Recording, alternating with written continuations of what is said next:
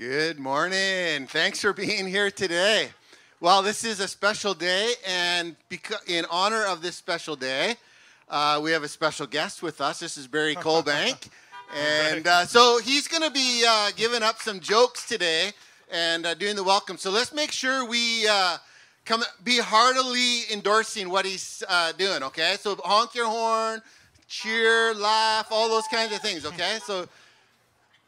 Okay, here we go, everybody. Uh, happy Father's Day. I'm glad you're all here. Uh, everybody knows that I know I uh, definitely tell my fair share of cheesy dad jokes, so so let us begin. So, hey, what did the baby computer call its father? Data. And uh, what do you call it when a cow spies on another cow? A stakeout. What did the hamburger name his daughter? Patty.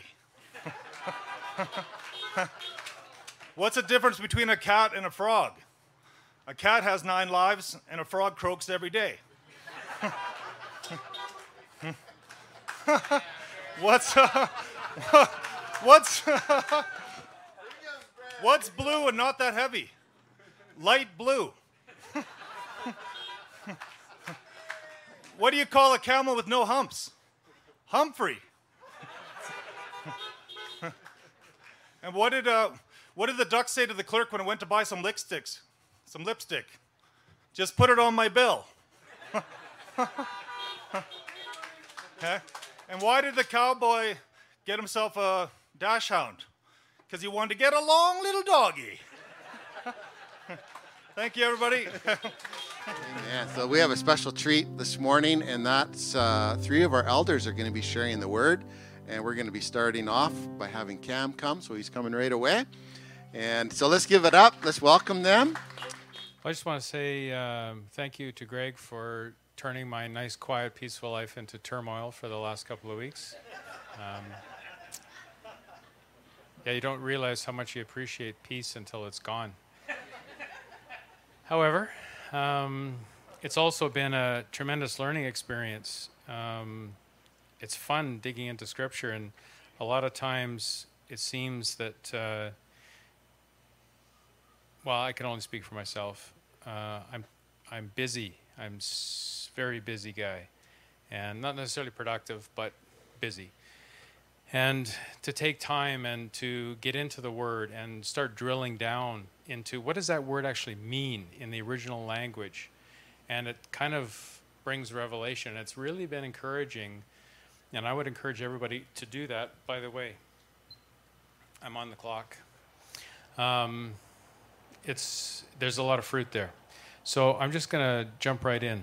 Um, I just want to pray first. Father, I just pray that your word would come forth, Lord, that this would not be um, my opinion, but it would be direct out of the word of God, and it would be encouraging and uplifting for my friends here in Jesus' name.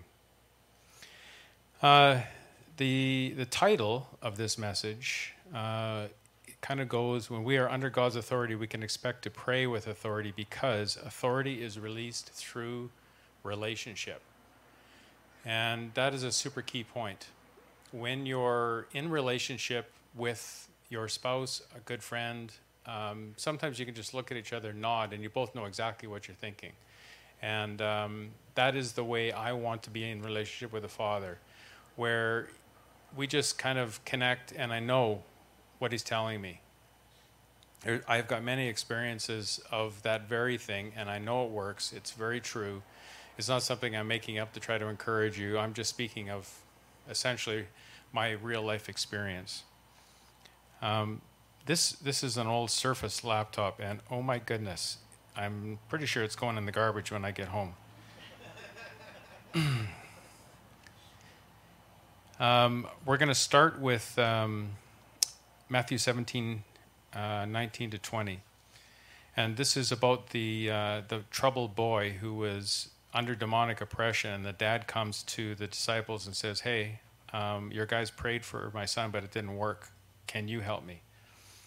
So when the disciples were in private after the whole session, we're going to jump around a bit here. Um, they say, "Well, why couldn't we drive it out?" He replied, "Because you have so little faith." I tell you the truth, if you had faith as small as a mustard seed, you could say to this mountain, move from here to there, and it would move. Nothing is impossible for you. I am a really uh, a black and white person. Um, I, I, I'm not so much the gray. And when he says nothing will be impossible for you, if you go and look up that word, it means exactly what it says. And that was just for me, because I'm pretty simplistic. Um, if it's very complicated, I probably will miss it. But that word is very cool. Nothing. Um, so it's because of their little faith that they couldn't exorcise a demon. But almost in the same breath, Jesus says, if you have faith like a grain of a mustard seed, little faith, you'll be able to move this mountain of demonic oppression. Is Jesus contradicting himself? Well, we know he never does that. There we go. Okay. Uh, to start with, what does a mountain refer to? And it's a figurative term used in Isaiah forty, verse four.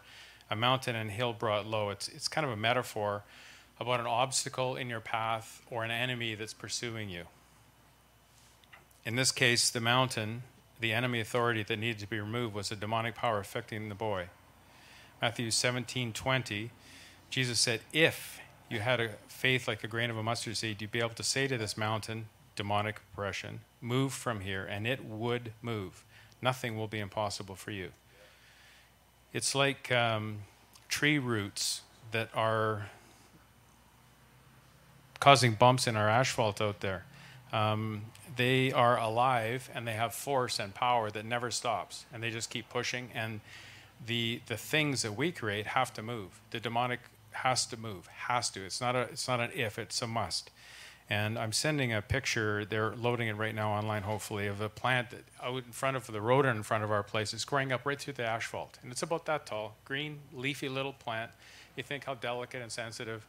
Yeah, it's pushing right through at least two or three inches of asphalt. Because once things things are planted and watered and the fruit starts happening, there's nothing you can stop. It just can't be stopped. And that's the whole point.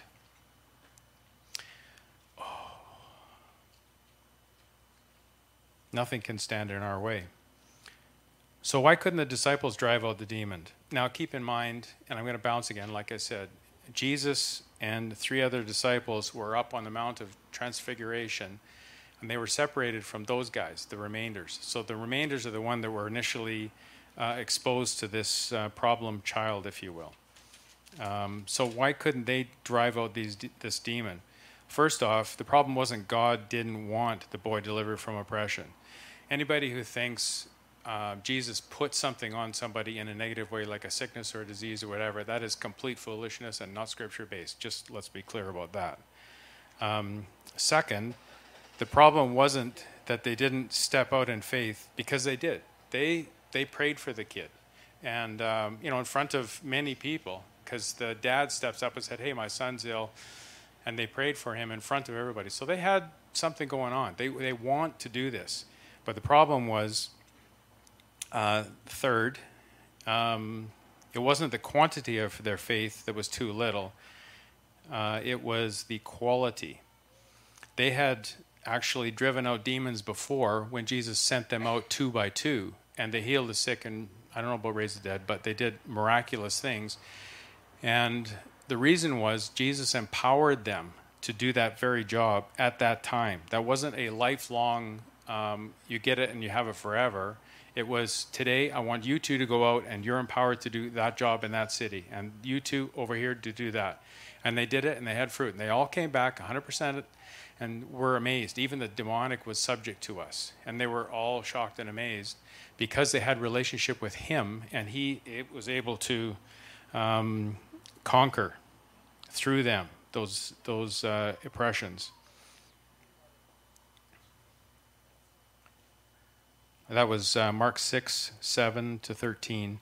He called upon the twelve to himself and began to send them out two by two and gave them power over unclean spirits. And they cast out demons and anointed with oil many who were sick and healed them.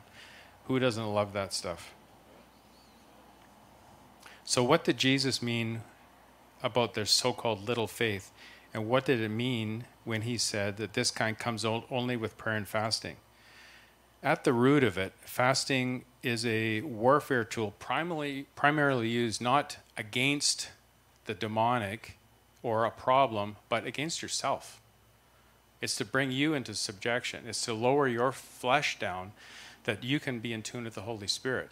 And people maybe not fully understand that. I I can't say I fully understand it, but I have fasted and prayed over situations. And after three days, one just one time, I was wondering about this job situation, and I was praying and fasting, and I just got one word.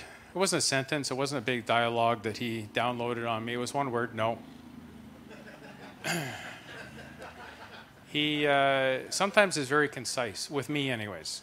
There isn't a big, long poetry, just no. And um, when I look backwards, how probably about ten years later, um, oh my goodness, thank you, Lord. It would have been a complete, total train wreck. So when you do conquer this, this man thing, person thing, um, and you start allowing your spirit to communicate with the Holy Spirit, now the fruit comes. Now you actually hear. Um,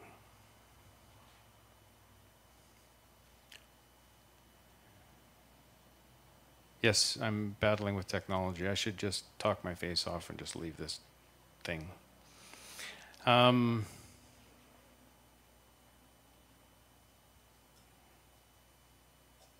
So the, the point was that the disciples went out and did their thing, and they had victory, and they came back thinking, I got this, I got this. We don't have to go through any kind of other thing. I, I have the power now. And they did have it, but it was, like I said, it was timelined and specific for that task. They came back thinking, well, I got it. I can do anything. And then they're confused, and that's why they asked Jesus, How, why, why couldn't we figure this out? And th- that's the key point that we need to remember continuously, is to prepare ourselves to receive and hear his voice and be obedient to the call that's on for that moment. And this is not for the big thing that's coming up, your final exams or who knows what it is. It's every single day, all the time. It's living in that place. And I'm thankful that um, while the, the word says that we are to pray without ceasing in Thessalonians, it doesn't say we have to fast without ceasing. So there's some upside there too.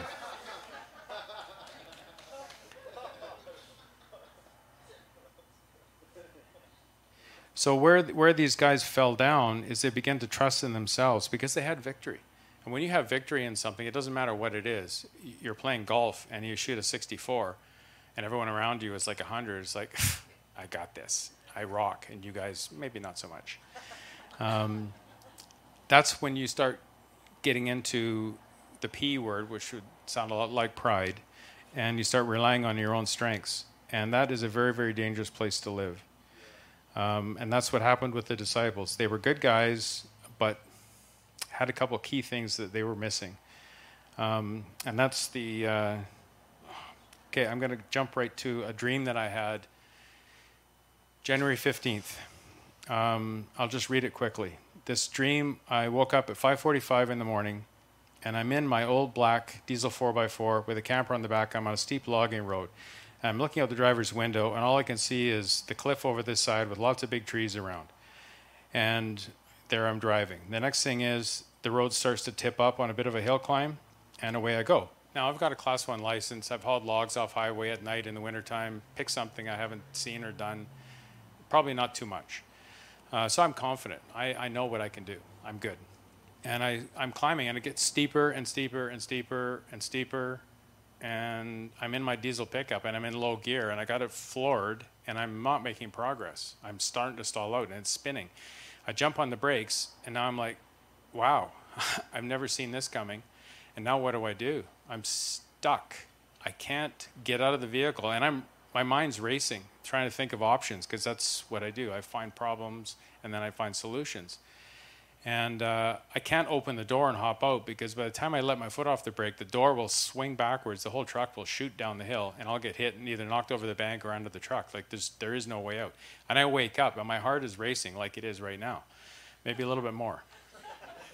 And uh, the, I say to the Lord, like, what are you trying to tell me here? And that's exactly the theme of this whole thing, is relying on my own confidence, relying on my experience, aside from what the Holy Spirit could do through me or in me through that circumstance. And that's that's what I'm I'm calling the, the major number one point here is do not rely on your own self. Seek after the Lord. Um, don't be shy about fasting. That's okay. You can do that. But the point is to live in His presence daily, continuously. Don't ever try to get out of that. If you do, um, there's lots of examples in the world, maybe in your own life, where people have become very good at something and then they crash and burn because they become confident in themselves. It's the confident confidence is to be in the Holy Spirit and to be listening to His voice. He may tell you something crazy, and I've got a million stories that I'm way over time and I have to go.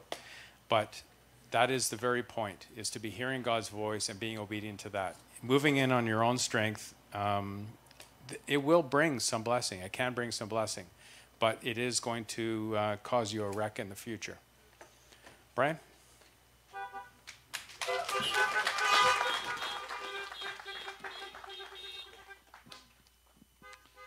Okay. Well, I want to second what Cam said about the uh, week of no peace, because I had one of those weeks too for some reason. I don't know why that is. How do we both have one the same week? I think I know why. I want to welcome everyone. Say happy Father's Day. What a great day to talk about listening for our Father's voice. That's my challenge, is to describe for you how you hear God's voice. I... Uh, I've had a bit of experience hearing His voice. It's fairly unusual how sometimes God will talk to you. He's talked to me with a car parked in the parking lot at one time. And it was, you know, I went by it many, many, many, many times. I'm going to get into that story, but I'm going to start with Paul writes in Romans, so faith comes from hearing, and hearing through the word of Christ. To recognize and hear this word from God, we need to be focused on God. We need to be listening for God. And we need to be in a good relationship with Him. Our faith is strengthened this way. Our faith comes as a response to God. That's a rhema word from God specifically for us. Do you know where and when that word will come? Well, I'm going to tell you here that I didn't. I had no idea when and where God would speak to me. But early in my business life, He spoke to me about redeeming the time I spent at work. And what I mean by redeeming the time was He wanted to make that time very productive. And so He had me, um, it, it. I guess I just want to add that this, this word took years to take root in me and in my life. And so I would be right here in Carter, I'd be driving to work every day, and I would see this car parked at a building, uh, River Industries building, and uh, I knew the owner there, and I knew the car was the owner's car. And I would see the car, whatever time of the night or day I would go to work, I'd be like, what the heck? He's there at like five in the morning, you know? And then I'd uh, I'd work the odd very late night, and I'd be leaving work at ten o'clock or something, and there was his car. Anyway, I think, it, you know, that that just occurred to me. Wow, there's a hard-working business guy. He just never quits. He just go, go, go.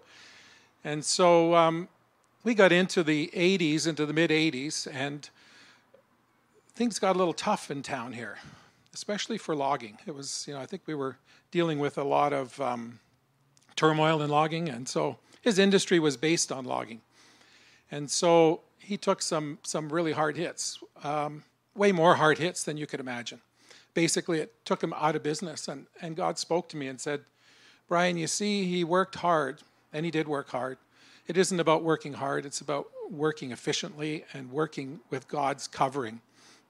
And so he really just um, spent that time. I mean, that, that took years for that to take root in my life, but it really did, and it, and it spoke to me loud enough that there was no denying it. That, that's the way it was going to be. Jesus spoke to seven different local Asian churches, each time ending with this phrase, whoever has ears, let him hear what the Spirit says. God help us to have ears to hear what your Spirit's saying this morning, Lord. I think we need to be in that posture of being ready for what, what God's going to say. There's some things that might prevent you from being ready, and, and I think I'm going to just name a few of them. A heart that is not right before God would prevent you from hearing what God's saying. If you have bitterness in your heart, if you have envy or resentment, they'll create stumbling blocks. They're not going to let that word of God speak into your life. A second thing that might keep you from hearing is that, I think Cam alluded to it there, thinking that you can do it on your own. The macho syndrome, I'm going to call it. Oops. I just realized I didn't start my clock, so I get extra time, I guess. That's start it. I don't know if Cam realizes you don't need that big thing. We got little ones that go on your wrist like that. That uh, I just want. The other thing I want to say is I'm looking at them two going, I didn't get the memo about the white shirt and the black pants. Like, I, I'm sorry. Here I am in gray. And Cam making a bit of a derogatory comment about gray didn't help either. So anyway, yeah. I... Th- I think another thing that can keep you from hearing God is a fear that he may ask you for too much. And I put in brackets here, what if he asked you to speak in front of the whole congregation? Like, that wouldn't really happen, right? Yeah. Well, fortunately, he never gives us more than we can deal with, right? So God dropped a, um, a word in my spirit many years ago as a father. He, he basically showed me how How, how happy I am when my kids come to me with a need, but how disappointing it would be if they only showed up when there was a need. I mean, we want an ongoing relationship with God. We don't just take our needs to him, and I know that uh, God desires a healthy relationship. I'm just going to read a, uh, I, I feel like for a long time my connection with God was a one-way street. I talked to him enough, but didn't listen a whole lot. That was a very dry, dry time in my life. And the more I looked at Scripture, the more God spoke to me about our relationship and how I needed to spend dedicated time listening to what he is saying. That was a rhema word for me from God. And, you know, somebody can just speak that word. When I was sitting there, for some reason, I was just looking around this parking lot saying, man, there are all kinds of people in this parking lot that have spoken into my life over the years. You can speak a rhema word. And I think it's important that we realize it. I think one of the things I want to share is that, uh, um, but more than just dedicating time, I needed to be ready any time for God to speak to me. Like I say, even a time driving through the down the street looking at a parking lot, parked car, how did that speak to me? It didn't speak to me every time I saw it. It spoke to me about, oh, wow, he's a hardworking guy. But then God spoke to me about, you know, how that isn't the answer, isn't to be there all day long. Maybe it's to be home with my kids. And I was fortunate in my business life that I was able to do that. I was able to still go to volleyball games and basketball games. You know, it was it was wonderful. Um, I'm going to say uh, it always needs to start with a word from God. two thousand seven. Sorry, I'm going to go into business because I'm I'm about business. I'm about God's business, but I'm about our business, and I'm about building the kingdom with our business. And so I'm going to say in two thousand seven. It was a. Uh, it was a, a. It wasn't a hard year, but it was a. It was a complicated year. We started building a building on fifteenth Avenue there, about one and three quarter million bucks. It was probably more than we expected to be spending, and uh, we jumped right in.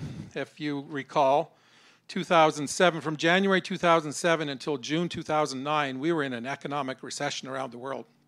It was rough, and you know, if if you don't think there was a lot of questions in our minds about why we were doing this at that time, there were lots. But this is the time that we lean on God. God gives us a word to move ahead. He's there to support us. And so, you know, we spent some time uh, in prayer and, uh, you know, in even asking ourselves, you know, are we on the right track? Is this really what we need to do?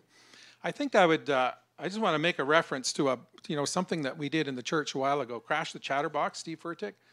And I could tell you, boy, the chatter that went on in our lives during that time was incredible. Man, oh man, you'd wake up in the morning and you'd hear the news or you'd hear something that's going sideways and you're thinking, what have we done? Why didn't we just stay in that little building we were in? It was just so easy and enjoyable and so on. So lots of opportunities to cry out to God with what's going on here. The... Uh, In Matthew four four, Jesus said, it is written, man does not live on bread alone, but on every word that comes from the mouth of God. Now that's a rhema word. God sustains us. He starts with a word from Christ spoken into our heart. Once you have that word, God has an expectation on you. Once you've got the word, he expects you to respond with faith and do something about that word. One word we got even just a few years ago, we've only been going two years and... and uh, in a new venture that Chris and I jumped into, and that was in Calgary. We opened a store, and, uh, you know, when you talk about the chatterbox, oh my goodness, the, the, the advice we got, and, and you know what, God bless Christians. I love my Christian friends. We had a Christian um, who was in the industry who said, Brian, Brian, Brian, he phoned me up, and I don't talk to him a lot, but he phoned me up and he said, Brian, don't do it. That's a disaster, Calgary. I mean, the economy is horrible, and that store went bankrupt, and, you know, blah, blah, blah. And then we just, uh, Chris and I just, you know, we prayed about it. We felt like, you know, do we have the right team? God put together the right team. He put an incredible manager into that place. Um, what were we going? Maybe we were going for uh, six, seven months. COVID hit. Oh, my goodness. Now what? Now what are we going to do? Stores closed. Rent's fifteen thousand dollars a month. I never sweated over signing a lease. When I signed that lease, for whatever reason, I still, I say to Chris, I remember pulling up my calculator and going, okay, this is about uh, three quarters of a million bucks that we're going to spend on rent here. I hope God's going to bring some business because we're going to need it to pay these bills. But uh, you know what? He did. He gave us the right team. It's a phenomenal team. COVID did the opposite to what you might think. It's it's created a, an incredible business there. They're just, they're so backlogged with sales, they can't even believe it. I have the young guys that are the manager and the, the chief sales guy there phone me up and say, man, I've never seen anything like this. We've got like like two million dollars worth of sales on the books right now. We're waiting for supply on. And it's like, and Chris and I are going, thank you, Lord. You know, this is this is the way it happens. When he speaks to you, we need to move into it. I'm not sure how long I talked before I hit the button, but... Uh, Uh, but, you know, I, I guess I just, I want to I want to make sure I kind of suggest, you know, when, when this, when that word gets dropped in your heart, it doesn't mean that moment that you're going to feel like this is the word for you. A lot of times we got to sleep on it. We got to pray on it. We got to think about it. God reaffirms it, you know, and I'll tell you, we did, we, we asked a lot of questions, Chris and I. We were both past the big six oh by then, and we were like, you know, is this really what we want to do? Do we want to get into this? And I've, we've we've started a lot of other smaller things that we've opened stores. Opening stores can be a very big challenge. So here I am telling all these young people, believe me, you know, you think traffic's going to come in, you think you have what everybody wants, but they're not going to show up. You need to know that. They're just not going to show up the way you think they will. But but the truth is, in this store, maybe he knows we're sixty years old and we're not going to deal with it. You know, so we only have so much time to deal with this. So, Lord, you need to bring the work. He brought the work. The store is, is you know, grown incredibly. We're thankful to God for that. The um, I'm just going to flip through. I think there was one more thing I wanted to hit on, and that was, uh, I guess I just I want to talk a little bit about uh, First Kings eighteen and uh, Elijah praying. I think, you know, maybe I'll just read some of it. Uh, First Kings eighteen forty-one. Then Elijah said to Ahab, go get something to eat and drink, for I hear a mighty rainstorm coming. Well, that was his word, right? He had that. He knew that the drought was going to end. He knew it. So Ahab went to eat and drink, but Elijah climbed to the top of Mount Carmel and got low to the ground and prayed with his face between his knees. I'm thinking, you know what? You know the rain's coming, Elijah, but but until you put in your part of the equation, it's not going to happen, you know. And I think that so often that's that's the case. God gives us that word. We start to move into it. We need to get in there. We need to pray. There he is praying seven times. He sends a servant out to the to look, and the seventh time, seeing the size of a cloud, you see, uh, the the size of a hand, the cloud. I'm thinking, okay, no, I don't think I'd be jumping yet. You know, it's going to pour rain. Yes, he says, it's going to pour rain, and it poured rain.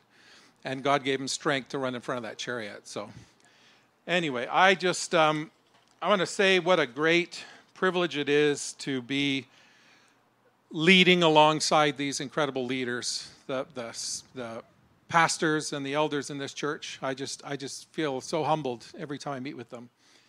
I think um, one of the things that really has spoken to me, my good friend Kenton has this prayer that he prays, what are you saying, Lord? And he'll say it and say it. What are you saying, Lord? And I just feel like, wow, that's what we need to know. What are you saying, Lord? We need to know what he's saying. Can I do a little advertisement while I'm up here? One really good place to strengthen and build your faith and prayer life is in a small group setting. I just, I love the way people step up in prayer when God moves on them in a small group. We hear from God in our small group every single week. I have never been to, to our Connect group meeting and not heard from God. And God will speak through any one of us. And we have no clue when we get there that night who it's going to be and how he's going to speak, but he always speaks. So I'm going to turn it over to Kenton. Thank you very much. I guess you got to take that mic.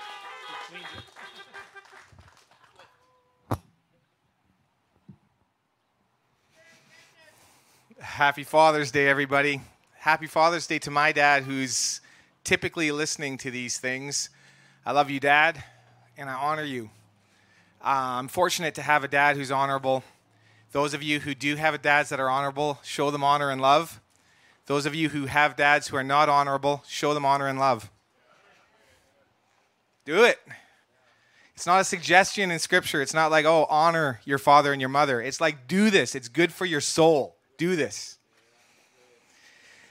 We're talking about authority in prayer, and here's the cool thing about authority. This is what it looks like. When a fly dropped in my soup, my tomato soup that my grandma made when I was a kid on the farm, it was a pig farm, there was a lot of flies. When it dropped in my soup, I'm a little bit O C D. The soup was contaminated. My grandma scooped out the fly and expected me to be that kid, right? I was a good eater. I was not that kid. When oil gets on a nice clean white shirt, I rarely wear anything clean, so take note, it's rare.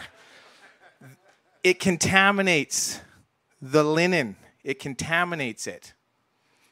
When something drops into the water that is not pure, it takes pure water and makes it not so pure water. But what did Christ do?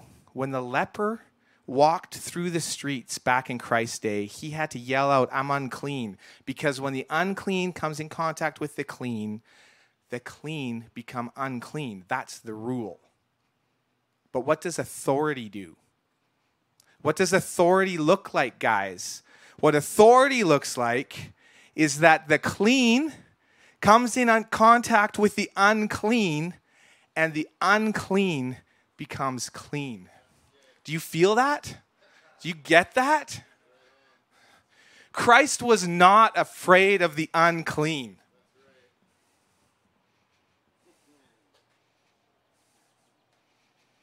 Everybody else was running away from the leper. Everybody else said, "We've got to get out of here. This guy is unclean." And Christ walks in with authority and touches the leper, and the leprosy disappears. It says that we can drink poison and we can eat things that could harm us, but they won't harm us. Why? Because we have the Spirit of God in us, and when the unclean touches the clean and the Spirit of God is involved, you can honk, it's good. Then what happens? The unclean becomes clean. That's why we're pursuing authority in prayer, guys. That's what this whole message is about. It's about authority in prayer so that when we touch something, we don't touch it in the natural, because our natural is unclean, and we're not going to do anything for the unclean when we touch things in the natural. Nothing. We've got nothing. But when we touch things in the authority of the Scripture and in the authority of the Holy Spirit, the unclean becomes clean. I'm supposed to talk about unity, and here's what unity is not. Unity is not telling us that we've got to live in unity so you give more money to Gateway so that we can prosper. That's what it, it's not that, okay? Unity is not about building something big so that people can drive by and say, "Wow, those guys look really unified." Look, Christ cast the demon out of the guy, went into two thousand pigs, two thousand. I once saw a bumper sticker. It said, eat, eat moose, two thousand wolves can't be wrong. two thousand pigs get filled with demons and unified in pure unity, run over the cliff and into the sea. two thousand pigs. Unity can look like that. Unity on its own, not so special. People always say we want to bring democracy all over the world, and I'm like, be careful, because you can en masse run over a cliff. It can happen. Unity is not what we're pursuing. My dad always said, don't pursue the spirit of unity. Pursue the unity of the Spirit.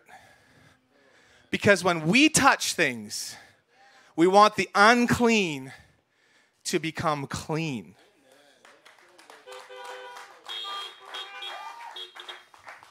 So here's what it looks like. We unify in the unity of the Spirit, and we pray for forty-eight hours, and things happen. We haven't heard a lot of the stories because there's a lot of stories out there, and that's just one little drop in the bucket, guys. It's a marathon we're running. That's a drop in the bucket. I, we're praying for business, right? We had a couple. How many people were praying for business? There's quite a few of us that were different places praying for business. Seems fairly benign. It's like business, yeah, well, whatever. No, it's about building the kingdom of God. Elizabeth, you had a great word about that that one day. It's like this is not just about business. This is about building the kingdom of God. I go in to talk to my buddy who's a businessman the next day. I have to give him some money for a product. He's a secular man. We start talking about the city and the issues in the city, and I said, yeah. I said, what you're talking is about the physical stuff, and we've got a lot of darkness in the physical stuff. But I said, we can't address it just that way. We have to address it in the spiritual. And he's sitting there, and he's totally agreeing with me, and at the end of our conversation, he all, he all of a sudden is like, can I tell you a story? Like the day after or two days after our forty-eight hour prayer, this is what unity does, guys. We're praying for business. We're not praying so that we look amazing in the community. We're praying that things that are unclean become clean. This dude doesn't even know God. He says he's driving to go to a place. He says, ah, I don't feel like going that road. I don't feel like going that road. So he goes randomly down a road that's like circuitous. It's not a straight route. And he's a businessman. He's not wasting time. He's just kind of like finds himself beside a park, sees this customer that he's had sitting at, on this bench. He stops his vehicle. He gets out. His customer's weeping. His wife was just diagnosed with terminal cancer the day before, and this guy's sitting weeping on the bench. My buddy, the secular businessman, who doesn't know that he's just been prayed for by unified people that care about him, even though we didn't mention him by name, sits down and ministers to this guy. Then tells me the story because something is going on when we are unified and we pray. God gives us authority. So here's the homework, okay? I'm going to wrap it up because these other gentlemen did their job. I'm just wrapping it up. We have a community that needs Christ, that needs the authority of Christ. So here's the homework. They're building units for homeless people over on First Ave right now on the N R R site, okay? They're building units there. They're building units just over here for people who are less fortunate or who need help. They're building units all around this town in the physical. And guess what? They're not going to fix the problem. They are trying to do what they can do in their own strength, and that's okay. Bless the city, bless the organizations who are working on these things. God bless them. But it's not going to make the unclean clean. It's not, because a natural what's going to happen is those clean, beautiful things are going to become unclean as soon as the unclean enter them. And they're going to say, what do we do? Here's what we do, and here's the homework, and I'm challenging everybody here. When you have a moment, and if you're not sure what small group to join or what to do, use your feet. Walk around these places and pray the power of God down. When you see the people that are destitute in the downtown and you don't know what to do or what to say, use your feet and use the authority that God has placed in you and walk and pray and see the heads that are turned down be lifted up to the sun. And I mean it. I'm not just suggesting this. We need to do this. We need to be unified as a body, and we need to see the kingdom of God come in our community. Thank you guys, and God bless.